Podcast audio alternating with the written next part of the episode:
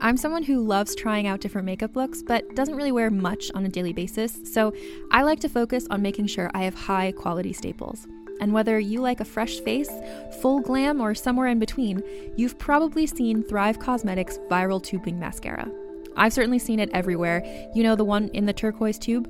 So, that mascara, along with all of Thrive Causemetics beauty products, are certified 100% vegan and cruelty free, which I look for in makeup, and they've got excellent quality to match. And something I didn't know from all the mascara videos I've seen is that for every product sold, Thrive Causemetics donates either that same product, another product that is needed more, or a monetary donation. They've worked with over 500 nonprofits to help with a wide range of causes like supporting cancer survivors, people experiencing homelessness, education access, and so much more. Knowing that makes me feel even better about using their products. And I do enjoy using them. Like I said, I like having high quality staples, and so my favorites are products that are multi purpose, like the Brilliant Eye Brightener. It comes in a bunch of colors, and I like using them as eyeliner, eyeshadow, and even highlighter. Thrive Causemetics is luxury beauty that gives back. Right now, you can get an exclusive 20% off your first order at thrivecausemetics.com slash thrive. That's Thrive Causemetics, C-A-U-S-E-M-E-T-I-C-S dot com slash thrive for 20% off your first order. Hey there. Ever wonder what happens to all those amazing screenplays that never make it to the big screen? Well, wonder no more. Welcome to Table Read Podcast, where we bring those undiscovered gems to life. Picture this talented actors giving incredible performances with the occasional laugh or blooper thrown in, produced by award winning pros. From drama to comedy, TV pilots to feature films, there's something for everyone. And guess what? We release new episodes every week, so don't forget to hit that subscribe button. Table Read Podcast, where great stories finally get their chance to shine.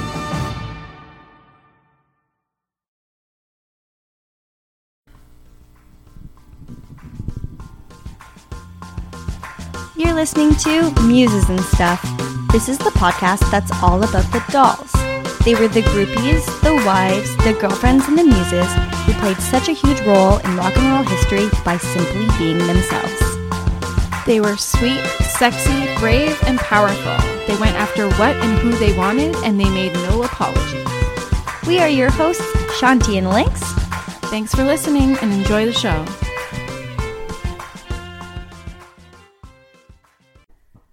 Hello, everybody.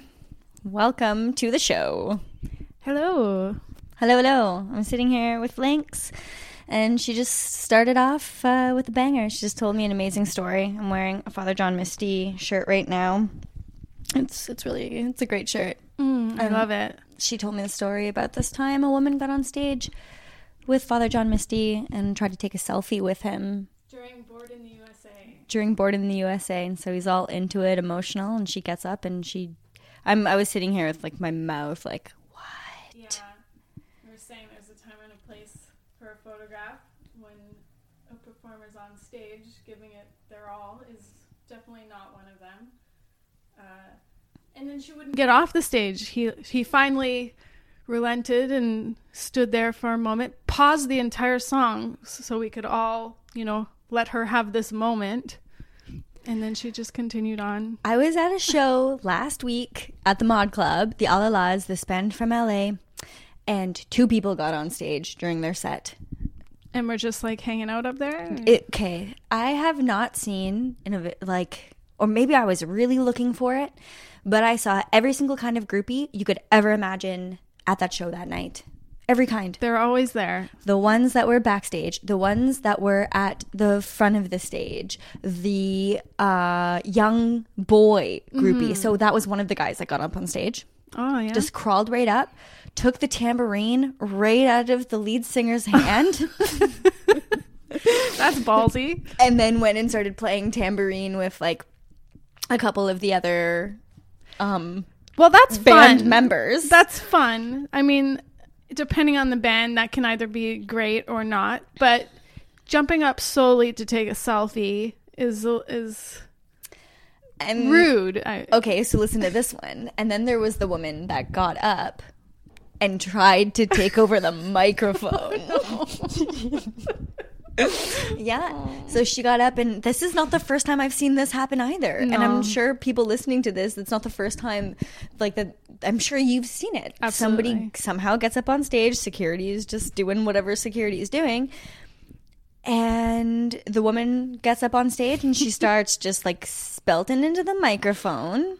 And then she does exactly what you think she would do after that. She crowd surfs to a group of people that were just like not ready. No. to- like, Not that type of crowd. you got to pick those moments. You know, it's But all about perfect did- timing. They did their best to hold her up, I guess. And yeah, and then there were these beautiful women who were sitting at the front of the stage like before um, the Alalas went on, but they were really interested in the band before that because they were from Australia. So I have this beautiful picture of them like leaning up into the stage as the guy is leaning forward, and I'm just like, if people think that this like groupie culture does not exist, You haven't been to a show. you or gotta you haven't opened your eyes. just watch, Yeah. just look around. Yeah, absolutely. Which and which one are you? Which one am I? Oh God, I think I've been all. I of wasn't asking you. I was, asking the audience. But if you Oh. want to, if you, uh, the audience, the listeners, but if you want to answer that, Lynx, you can. Well, I think I've been all of them probably, except the selfie taker on stage. That's a little much, but I have been invited to take over the mic before, and I've sung along, but uh, always with permission. Good. Yeah. I ended up getting backstage at that show, um, at the Mod Club without a pass, and so that can still happen. But that's another story for another time. Welcome to Muses and Stuff. Yes. Welcome. um, we've got another amazing, just amazing. If I do say so myself, episode for you, and it's um right after we did the male muses, the boy in the song. We're doing the girl in the song. Yeah, giving the ladies a moment to shine as well. Yeah. Um, and how did we narrow it down to ten? You're probably asking yourself. We're not asking yourself. Well, once again, just like with the boy in the song, we're trying to choose ones that are lesser known and none of the major uh, muses, people who deserve their own episode, they'll get their own episode. These are just, again, like five minute tales. Just some little tidbits for some awesome songs. Cool. So before we get into that, let's do groupie good news. Yeah, I was going to say for the week, but really it's the day because it just happened today. this is exciting. You can tell them. No, you go for it. Okay. so, um, I believe it, yeah, well, you informed me. So you sent me a message today telling me that Brian Ray, who is Paul McCartney's guitarist, is following us on Twitter now. Yes, and he's also in the bayonets. He's also in the ba- in the bayonets. Um, and we know it is for sure him because he's got that little blue Check. check mark. Because what we're noticing too is a lot of people that are starting to follow us, we have to look in to see if it's really them or not. Because there's this weird, I don't know if you guys know this, but there's this weird thing on the internet where people pretend to be celebrities. It's a it's an interesting form of fandom. Yeah, that's an interesting form of fandom where they have an account that just says like Marianne Faithfull Yeah. and then they just post And there are the type who you know, will post like right under that I'm not Marianne Faithfull, like mm-hmm. this is me pretending. But there are others who want people to believe that's the case.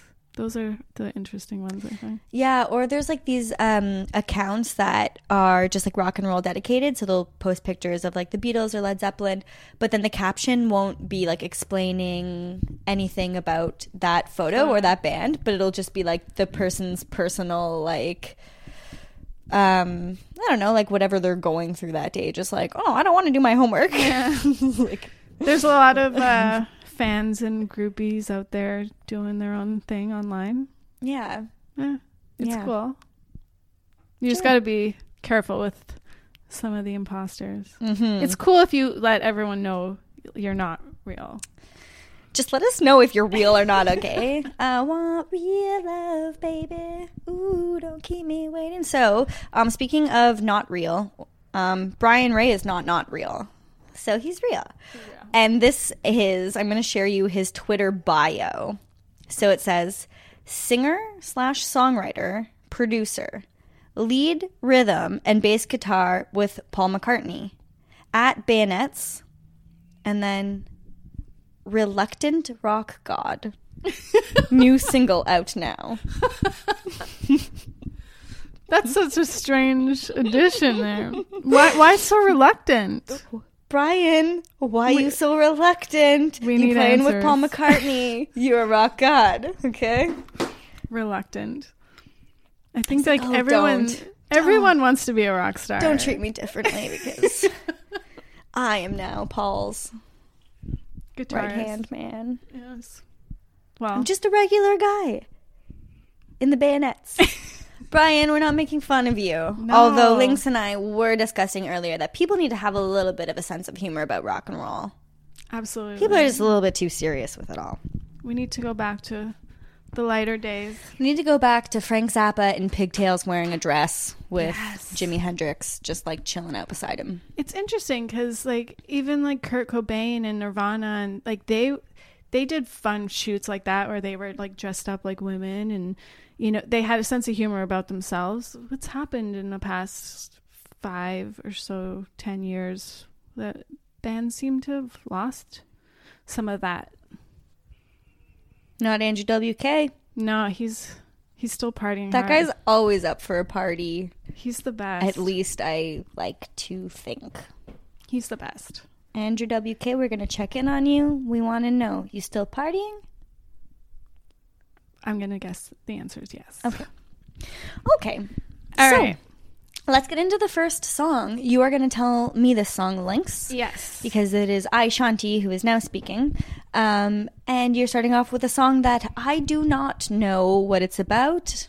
I only know from the incredible music sequence, in the bus scene Everyone, of everybody's favorite movie. No, not everybody, but a lot of people. If you're listening to this, you probably love that film. yeah, Yeah. it's almost famous, guys. It's Tiny Dancer. Yes. Lynx, take it away.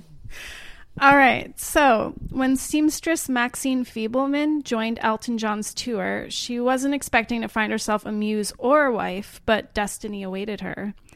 Ooh, Yes. good start. I'm in. Once a trained dancer, Maxine would spend shows side stage, dancing freely, enjoying the tunes. It wasn't long before she caught the eye of Elton John's songwriting partner, Boney, Ber- Boney, Bony. Bernie Taupin. Sorry about that, Bernie. Uh, who found himself smitten and penned this loving tribute in 1970. In 1971, a 21 year old Bernie married Maxine. Uh, they only lasted five years. Reportedly, uh, Bernie just loved the rock and roll lifestyle a little too much. Uh, but Maxine also served as muse for the song I Feel Like a Bullet in the Gun of Robert Ford, which is about their split. And she also uh, came up with the title of The Bitch Is Back, the Elton Oh, John nice. song. Yeah. Apparently, Elton would have his days. And when he Yeah. did, Maxine would turn to Bernie and go, uh oh, the bitch is back. Elton, straight up bitch. But Elton knew, I mean, he uh he loved it, so it was all it was all right. All right. Cool. Yes. Tiny Dancer. Mm. Yeah.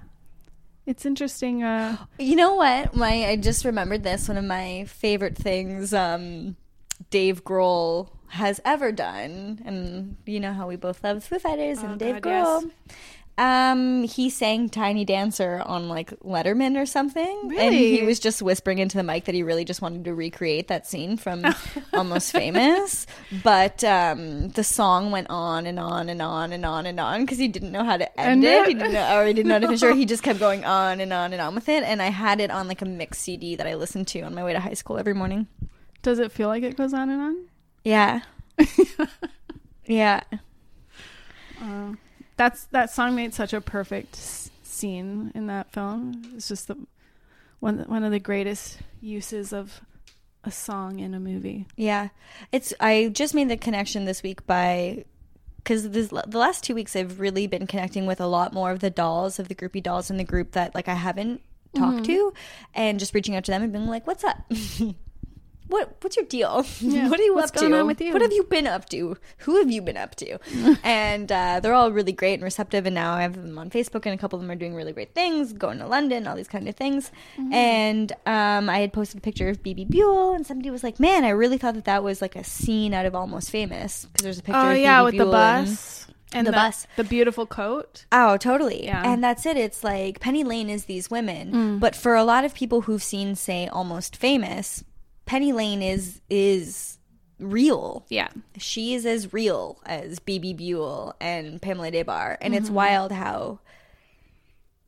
Yeah, how they took all of these women, Michelle Overman, Yeah. um, and they and put her together. put her into this like beloved character. I highly, highly recommend seeing the director's cut for anyone who hasn't and who loves that film because there's so much more of Penny and she's way more well-rounded a character because of that. Yeah. My turn. Yeah, Okay. go for it. So I'm going to be telling you the story of Sweet Caroline.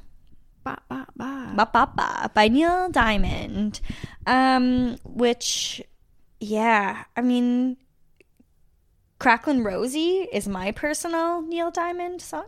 Oh, okay. Um, but you know, I didn't know the story of Sweet Caroline before this. The only beef I have with this song, which really doesn't have anything to do with Neil Diamond, is a couple of times. I guess when I was in university, I would go, I'd go out dancing to not bands, but just like a '90s night, or Yeah, not yeah. that Neil Diamond is '90s night, but a '90s night or a retro night or whatever. And you know, at those bars where they play the things, but then they cut the music, and then it's just the crowd. So Oh, like they do with Bon Jovi's, "Oh, we're halfway Yeah. there." Cut it, and Yeah. it's just the crowd going, "Ah, "Wow!" Yeah.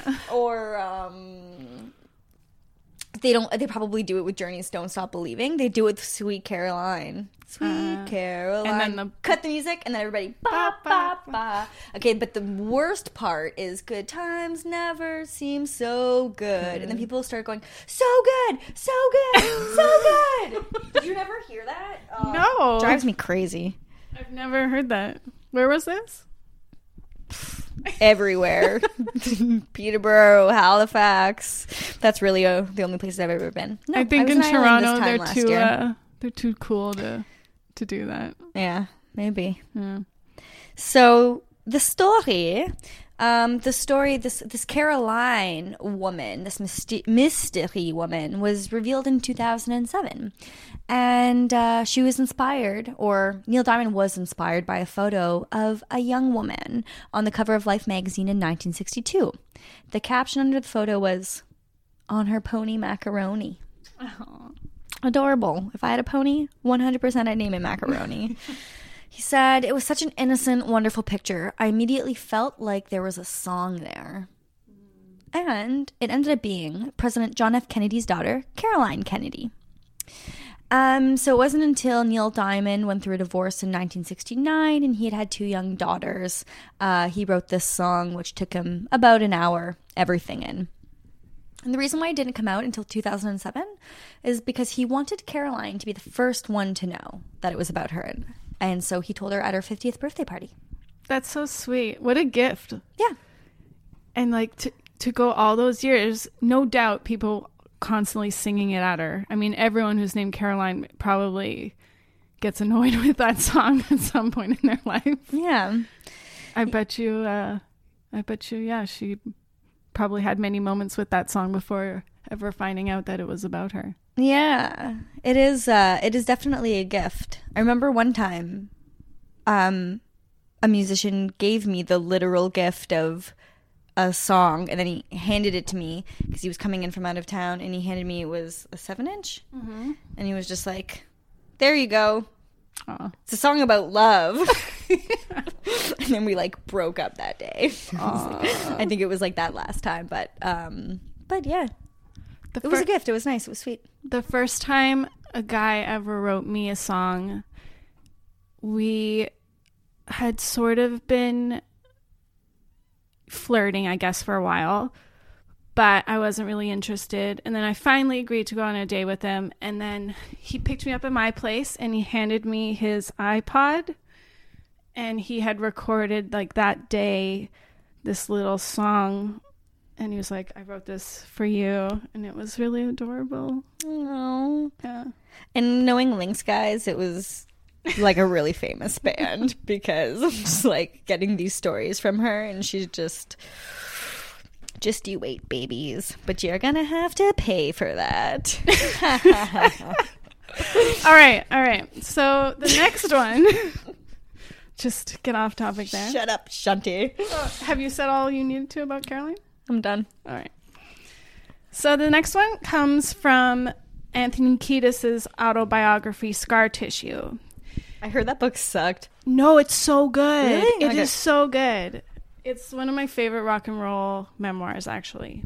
And I have had friends who've read it who aren't even into them, and they also loved it. I'm not like a massive Chili Pepper fan myself, but it's it's a good one. So you've been told. Okay, Lynx. So he talks about meeting Sinead O'Connor in 1989 at a music festival. I was dying a million deaths watching her, he said. After the show, Sinead and the band hung out before her manager came to scoot her away. Worried he'd never see her again, Kiedis wrote her a love letter and gave it to her as she left. It wasn't until over a year later, when Sinead had moved to LA, that the pair had met again. One look at her and my heart just melted. I would have married her on the spot. The two started casually hanging out dinner dates, movies, museums. He even hung out with her son. He called it the most wonderful non sexual relationship he's ever had. But Kiedis was smitten and wanted more. I adored her. Every day I'd wake up and I'd write her a little poem and I'd fax it to her. So Love nice. facts. Well, Yeah. It's better than that damn Facebook Messenger. I guess the fax was the early 90s Facebook Send me a Messenger. fax any day. So everything was progressing beautifully until the day that Kiedis called and Sinead abruptly told him she was leaving LA and didn't want any more contact with him. Going from I can't wait to see you to don't call or come by was a terrible blow for Kiedis, and he turned to his bandmate John Frusciante for comfort. He's the smart one, right? He's the beautiful one. John suggested Kiedis write a song, and the pair stayed up all night to record it. Kiedis dropped the tape off at Sinead's before she left. The pair did not. The pair did meet once more, years later at an MTV event. Kiedis called the meeting the most horrible, awkward, poisonous, communicationless exchange. Been there. What does Sinead have to say about all this? I've never had a relationship with him ever. I hung out with him a few times, and the row we the row we had was because he suggested we might become involved. I don't give a shit about the song he wrote. Ouch. Ooh. That's pretty that's hmm. pretty harsh. Like, good for her, though. But there is a happy ending with Kiedis's song. Yeah. Let me tell you right now. So, a little side note. Um, another muse who served as, or another muse who served as muse is what I wrote. Sure. Another singer. whatever. Another singer who served as muse to Kiedis was, get this, Mel C from the Spice Girls. That's right. And you're like, whoa, Sporty Spice? Yes, Yes. Sporty Spice. You would probably think it was Scary Spice, uh, like I did. I was like, which one is that?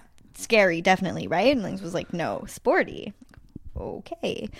um, the pair had met and struck up a friendship the first time the Spice Girls were in LA, and they kept in touch. So he wrote the song Emit Remmus about her, which, my friends, is summertime spelled backwards. Now, how Yeah, I was gonna say like How clever how clever and poetic. But we've got some like real poets coming up that we're talking about, so I'm Yeah, not even gonna. really- Yeah, um, she was definitely more flattered than Sinead was, Mm-hmm. um, and she actually said that it was the most romantic thing that anyone had done for her. That's sweet. Do you like the song? Um. Yeah, Lynx don't like the song. it's all right. it's not one of their best, but it's it's cute. Hmm, okay. All right. Oh, it's my turn again. Okay, fantastic. So now we're gonna move on to um, More modern. a more a more modern song and it's uh mac demarco so we've been having uh we had agnes demarco mac's mom on the podcast and she's amazing hey, Agnes. Hi, Agnes. And we've been in touch with her, and we're going to have um, kind of a like What's Up Agnes segment in the spring, but it's going to be video based. Um, so, yeah, we have that coming up. And we've been thinking about Mac's muse, Kiera. Mm-hmm. Surname's Kiera McNally. And they've been together since they were 14 years old. That's so impressive. Yeah. Yeah. Um I heard that yeah, they were at a party when they were 14. No, I didn't hear it. I read it in a Pitchfork article where she just like walked up to him um like kind of drunk at a party when they were young and was like, "I love you, you know." Aww. And I guess it's been like they've been together. And he was like, "I love you too." Yeah. so there's um three songs specifically on the Salad Days record that are called the Kiera songs. And so one for sure is um Let My Baby Stay.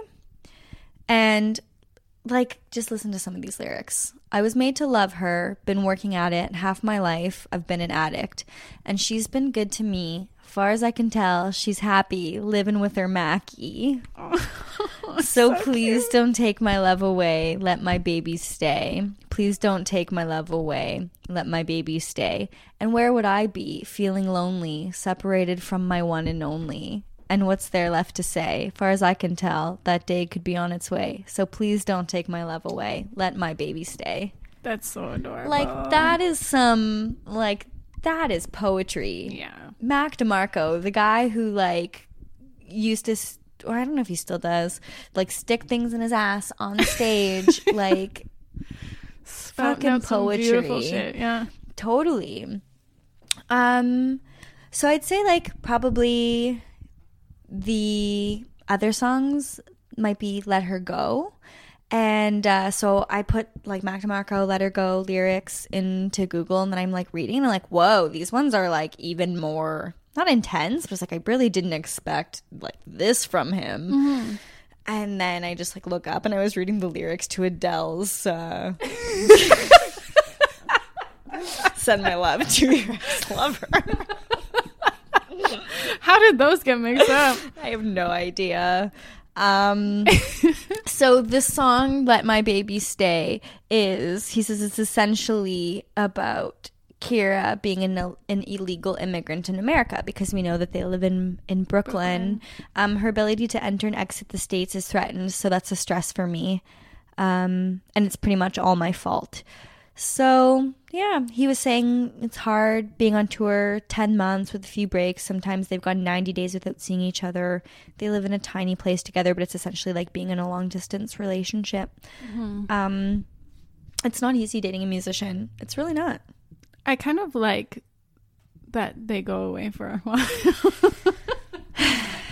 Yeah. but that's just my preference. no, I like I get that too, and I do like that too because I like my alone time, and my independence, and you get to miss them and things And like that. yeah, some relationships are different. Theirs is obviously a very close one. I think maybe it's just uh, it's just kind of hard to date a musician in general. Oh yeah, for sure.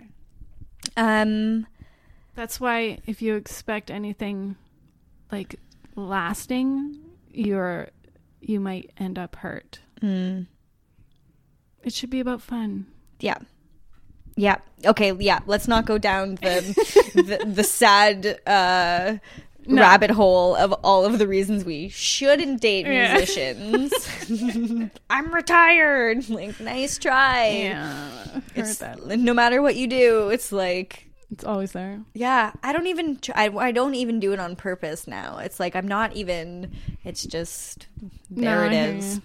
I Okay. So one thing that I found that was pretty interesting, like reading up about Kiera, is seeing like how many followers she has online, and it does say in the article that you know there's lots of pictures and videos of them online, so people start to get interested when um, musicians are dating people, male, female, whatever. Um, he says it's fucking weird that a relationship's so public. Um, and I can't just objectify Kiera as this lovey-dovey thing to sell my records. And but she's all like, "Oh, it's reality, man." But I mean, like, throw back to the shirt that I'm wearing of Father John Misty's, you know, "I love you, honey bear." The girls are like, "If you need to do it, then you do it." Yeah. Sometimes you have to. Um.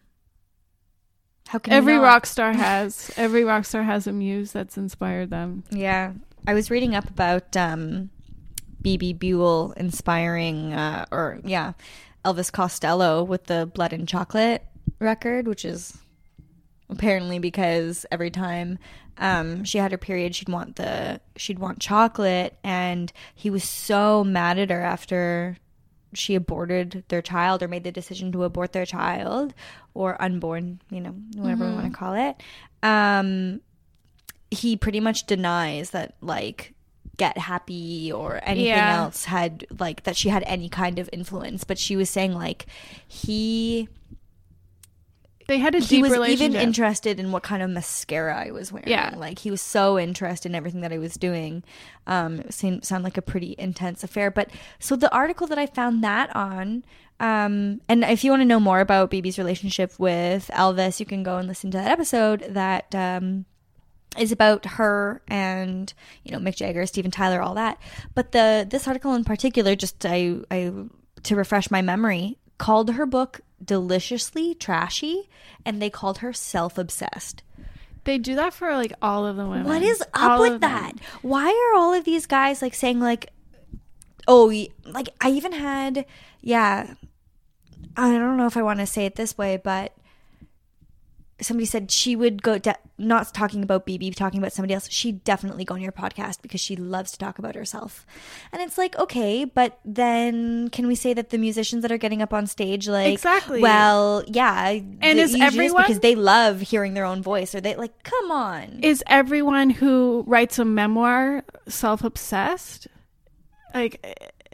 Well, probably, but if but if we're gonna sort of chastise one person with this autobiography Exactly. and calling them self-obsessed, Yeah. then well, like, what about all of these other bi- like autobiographies that I'm turning to on my Mm-hmm. shelf that are by you know? exactly, it's it's ridiculous. I mean, I guess they are, yeah. So there's Mick Fleetwood's you know, um, Hmm. autobiography. Is he self self-obsessed? Probably, but is anybody giving him shit for it? and no. if if there's a good story there and they want to tell it, like how is that harming you? Like why do you have to rag yeah, on guys, someone? guys, just chill. okay. I feel like some some musicians, maybe this is Elvis is this way.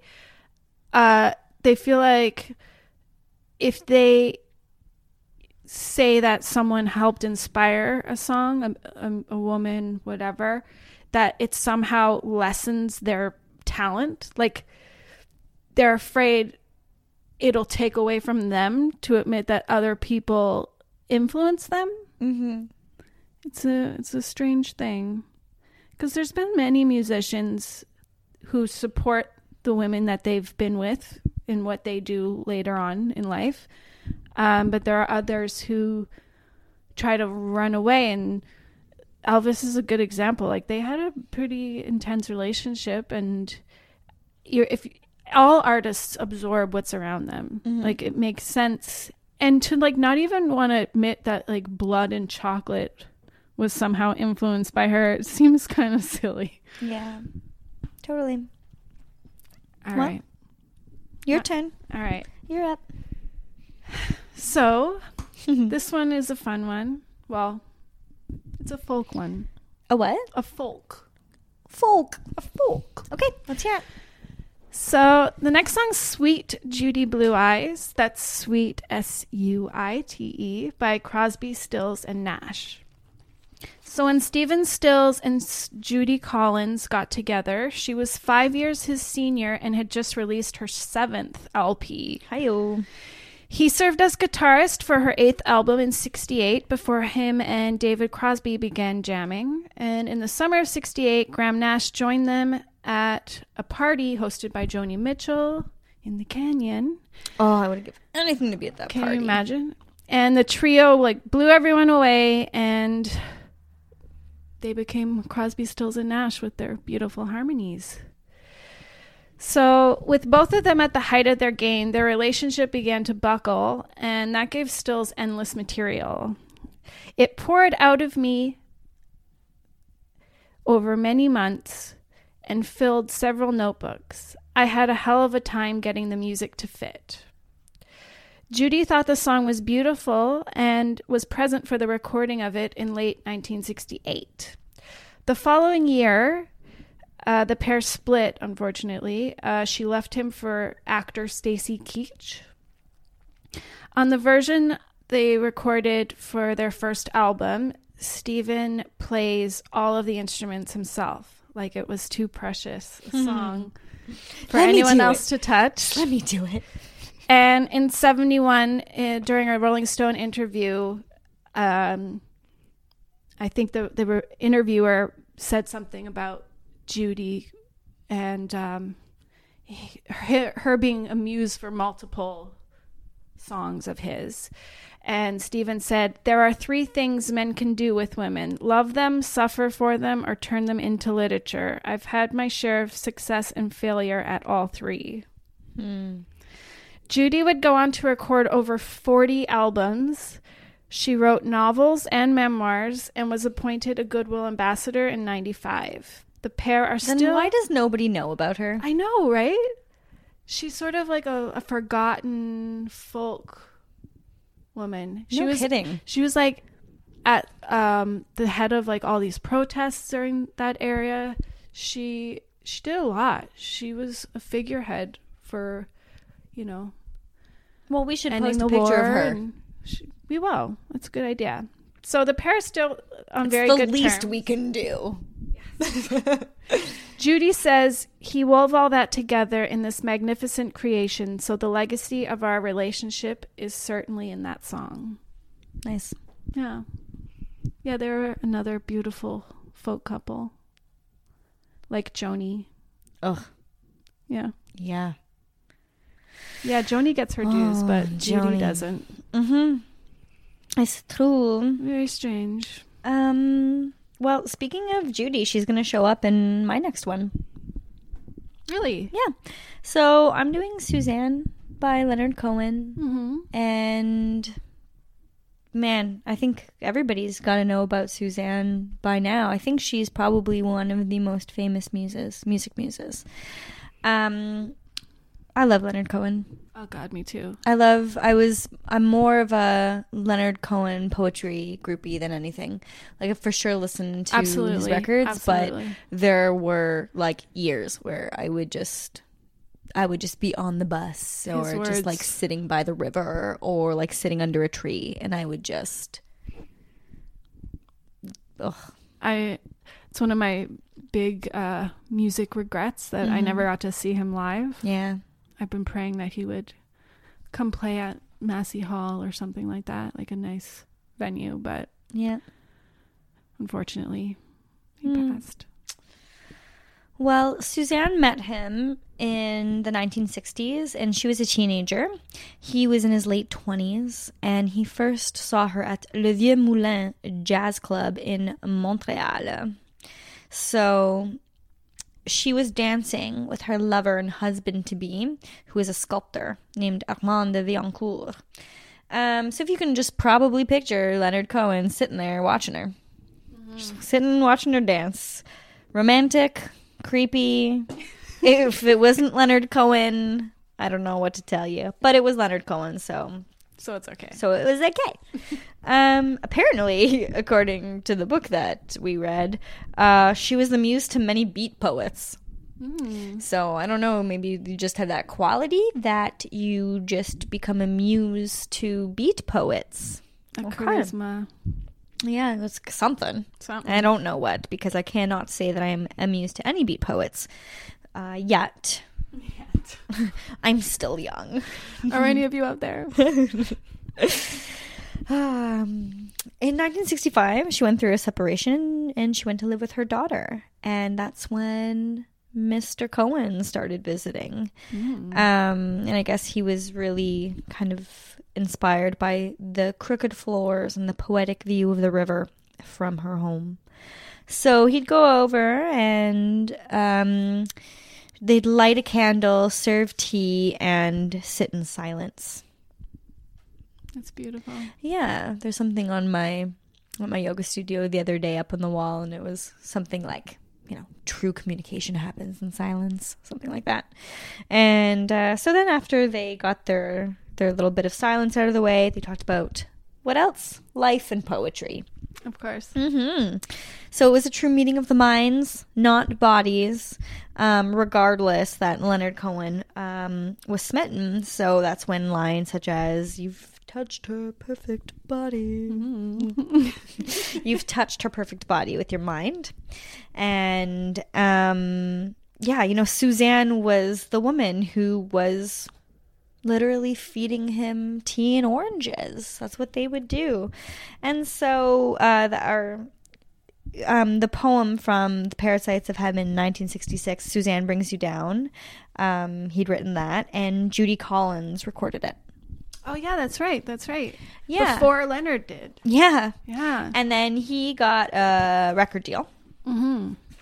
and yeah, like Hallelujah came out then, kind of around there. And uh, Leonard Cohen, I like this, established as the thinking woman's favorite. Goddamn right. That's interesting. Yep. Um, yeah, so she was very much, uh, very, very much a like kind of hippie woman. Um, she would wear like rags and feathers from the Salvation Army counters, and um, yeah, like they, I think they remained friends, but that was it. I, think it was kind of an unrequited love type of deal. Well, that's really beautiful. It is, yeah, it is.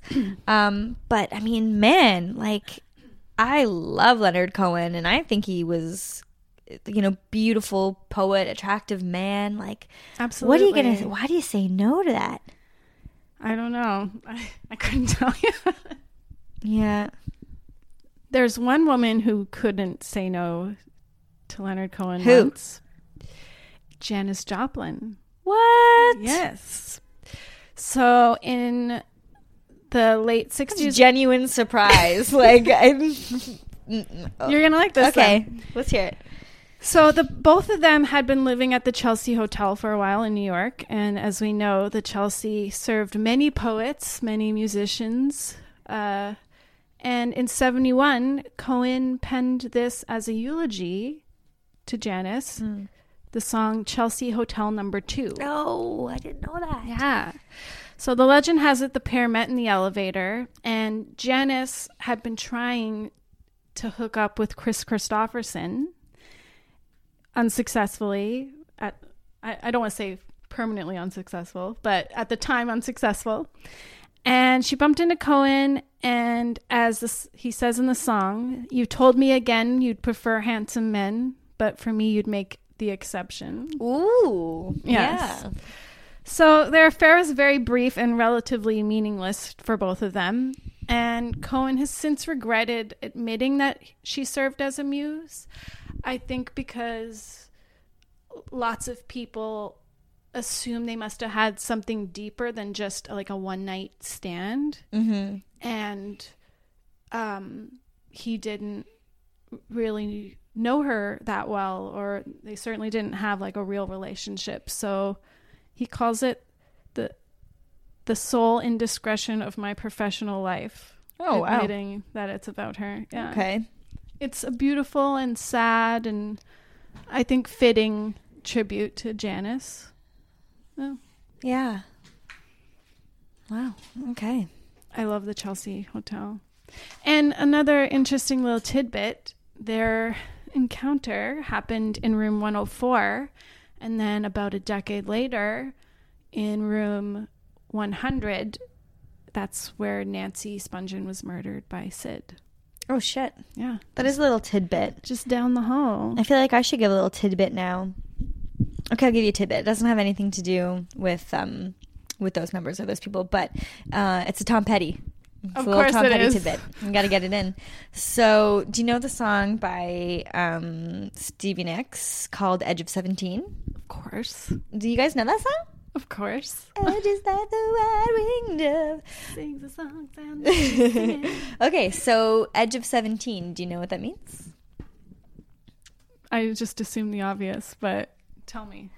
Okay, so the the reason why it was named Edge of Seventeen was because when the song was being written, Stevie Nicks was having a conversation with the then wife of Tom Petty, and she asked them when they met, and she said at the age of seventeen, but because her southern accent was so strong, it sounded like Edge, Edge. of Seventeen, and so that's why she uh, that's where that line comes from. That's interesting. I did not know that. Mhm. That's cool. Cool. Cool. So the next song, I love this song. It's another one that's really well known in a movie.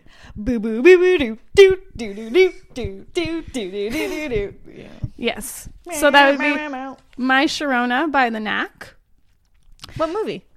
It was in Reality Bites when they're in the uh Oh yeah. and they're dancing in the convenience store at the gas station. And it's also the opening track in the new Richard Linklater film Everybody Wants Some. okay. And so when 25 year old Doug Fieger met 16 year old Sharona Alperin, he immediately fell head over heels. He was how old? 25. Okay. Not gonna touch that one. Yeah. Let's move on. Uh, Sharona, however, was already in a relationship and wasn't interested, so Doug did the only sensible thing a musician can do, and he wrote a song. yeah. So Fieger didn't merely play it for Sharona, he invited her to the studio while the band was recording it, and then asked her to be on the cover art for the single. What'd she say? Hell yeah. As she should. yes, needless to say, it worked like a charm, and soon Sharona was taking or touring with the band and falling head over heels for him as well.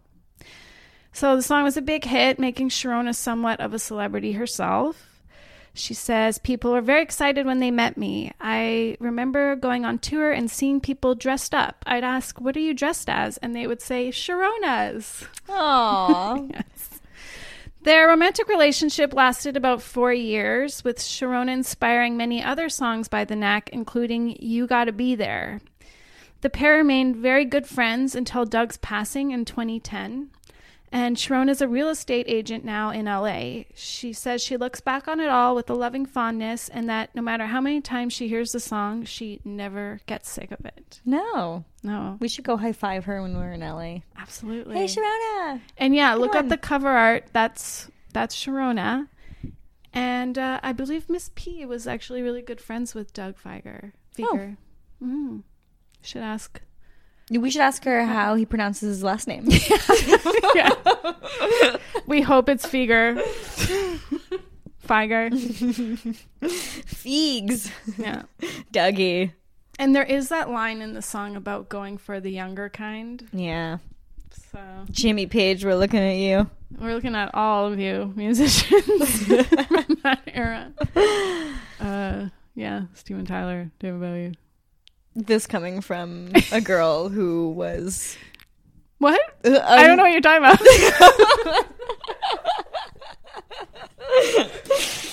okay, is it my turn? yeah, it's your turn. All right. Um.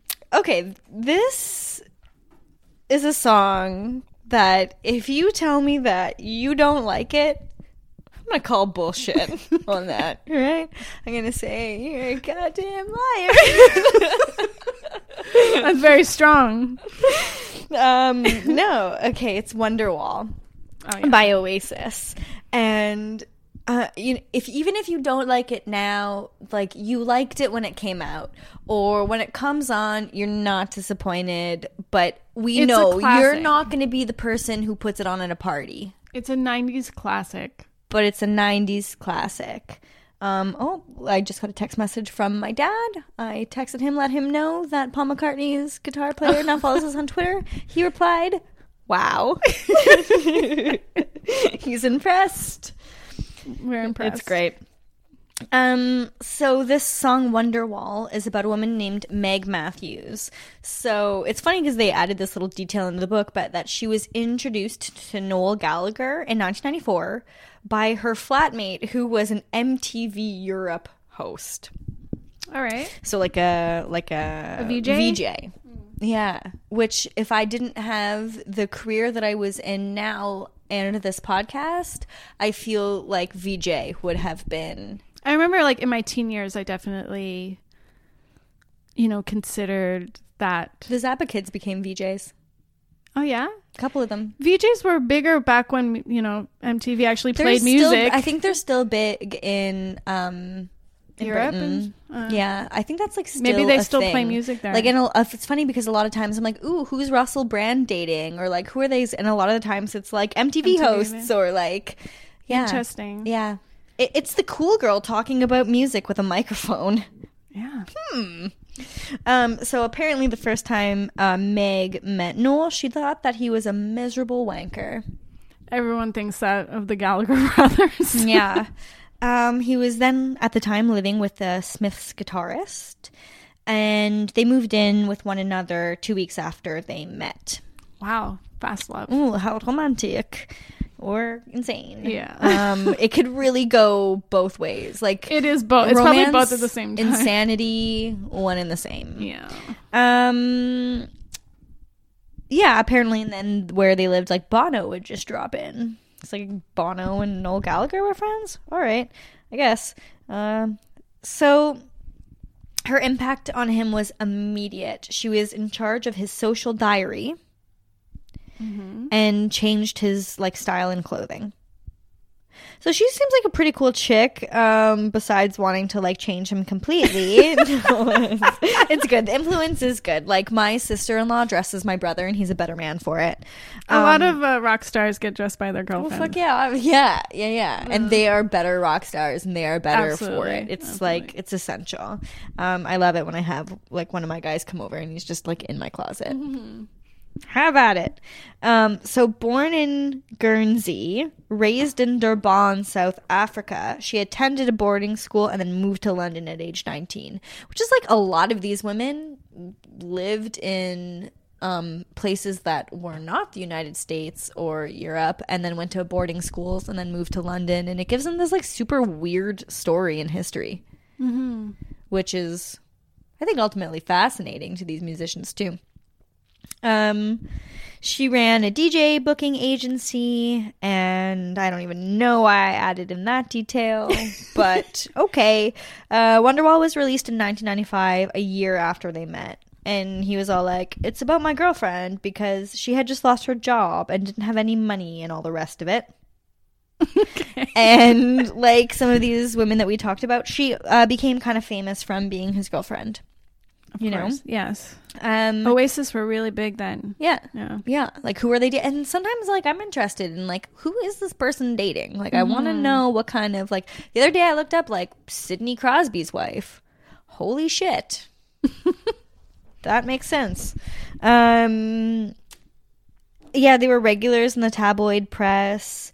Um, Meg had a reputation as a party girl, and she was um, hanging out with Kate Moss. Yeah, it was a big party crowd back then. they were buds and so she said being like thrust into the spot like that was like that was difficult Mm-hmm. but she loved every minute of it Of course.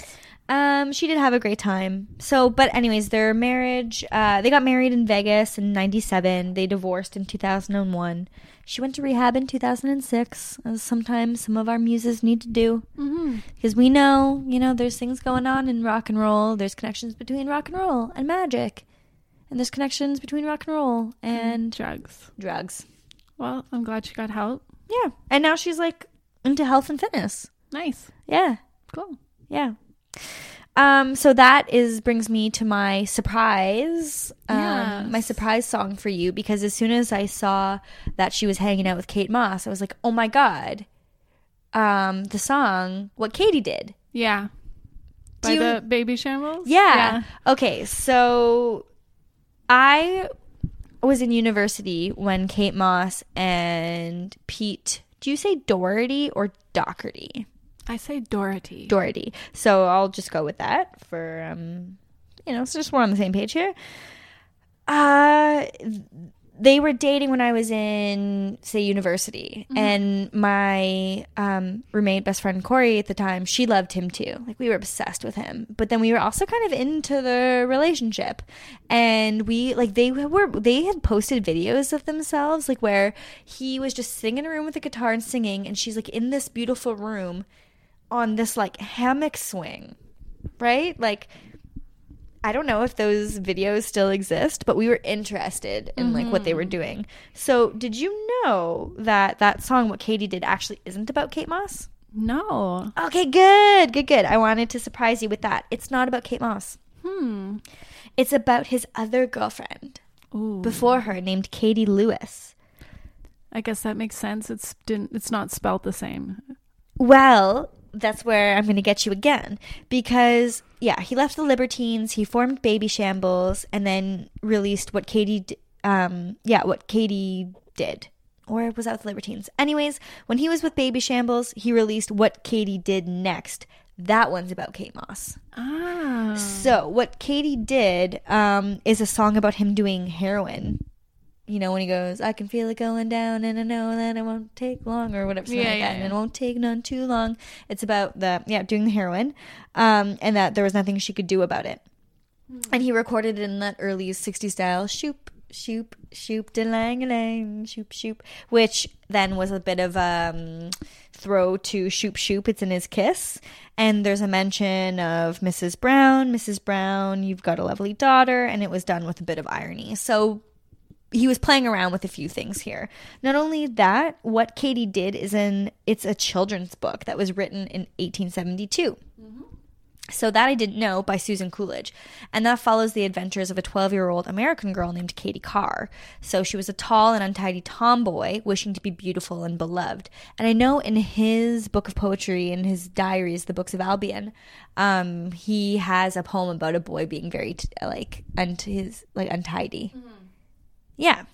And so a terrible accident makes her an invalid and her illness and four year recovery gradually teach her to be good and kind, which is like what she wanted. So I really like that. And I really like the idea of like Pete being a poet, Leonard Cohen being a poet, Mac DeMarco is a poet. You know, it was nice. It was a bit of a nice theme, like with all of those with, with these guys. And yeah, I loved um I loved reading like Pete's diaries and total poet for sure. And I remember one time um I was seeing a, a musician and when I was living in Peterborough and when he left he wrote me a little letter and he put it in that book. So yeah, it was just a little um little love note left in that book and I found it later and it was a nice little kind of all around full circle bit of a romantic experience. Yeah, that's interesting. I knew about him and Kate.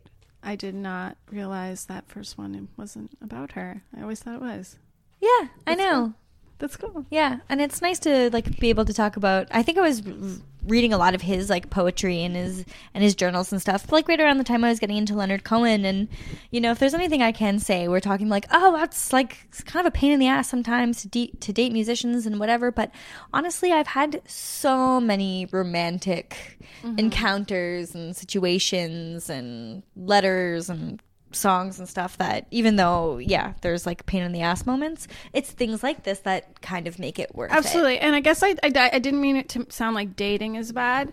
I just, rock star marriages tend not to last.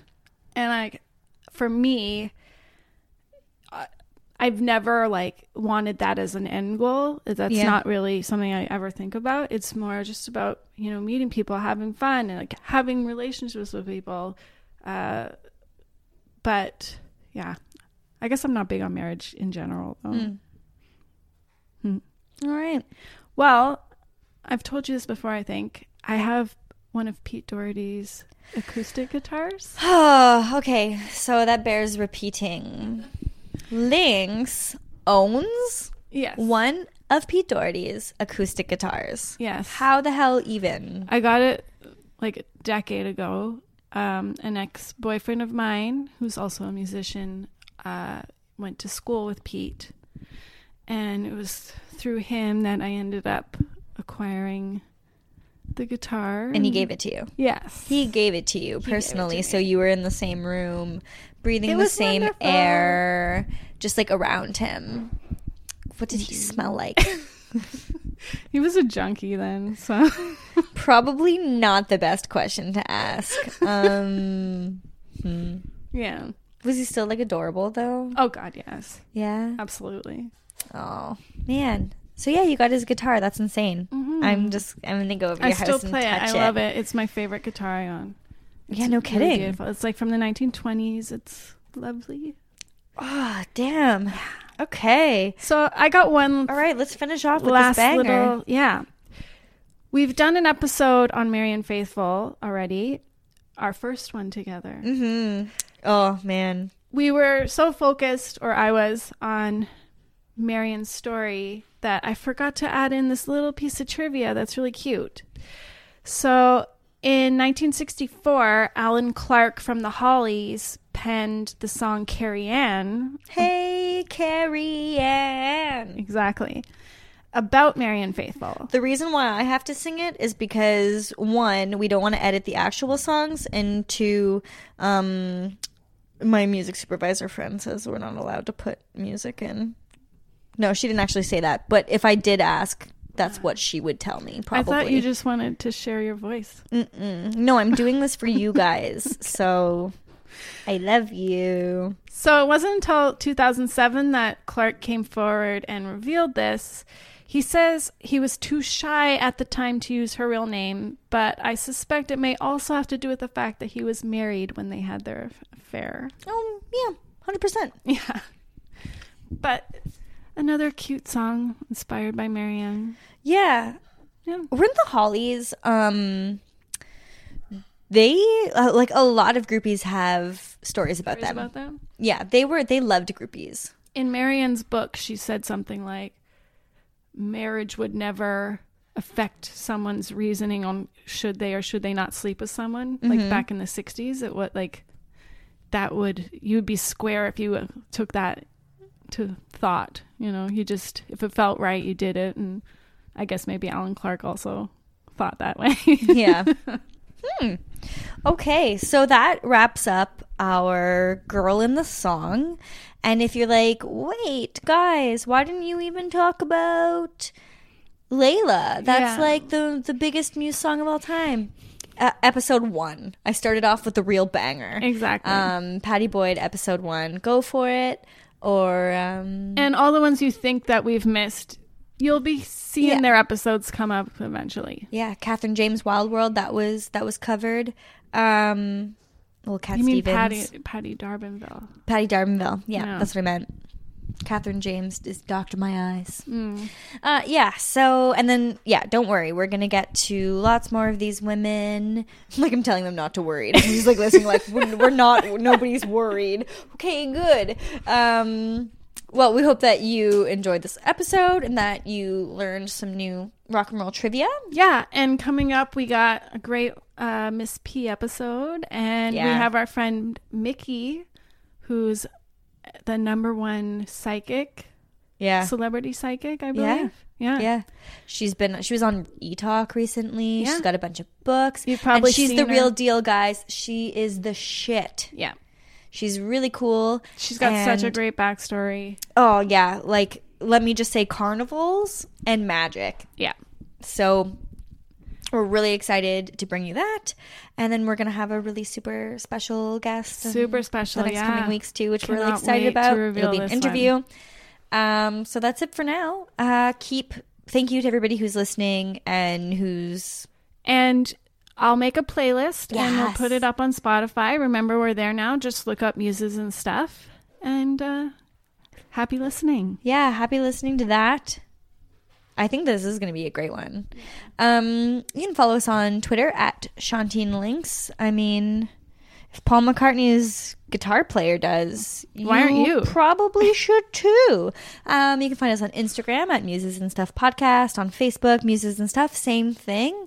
Um, rate, review, subscribe on iTunes, all that great stuff, and just keep being amazing. And just like next time you go to a rock show, just like look around. Yeah. Let us know what you think. Mm. But have fun. Always have fun. Absolutely. Always have fun. We love you. Till next next time. time. Contained herein are the heresies of Radolf Burntwine, erstwhile monk turned traveling medical investigator. Join me as I uncover the blasphemous truth of a plague ridden world that ours is not a loving God, and we are not its favored children. The heresies of Radolf Burntwine, coming January 2nd, wherever podcasts are available.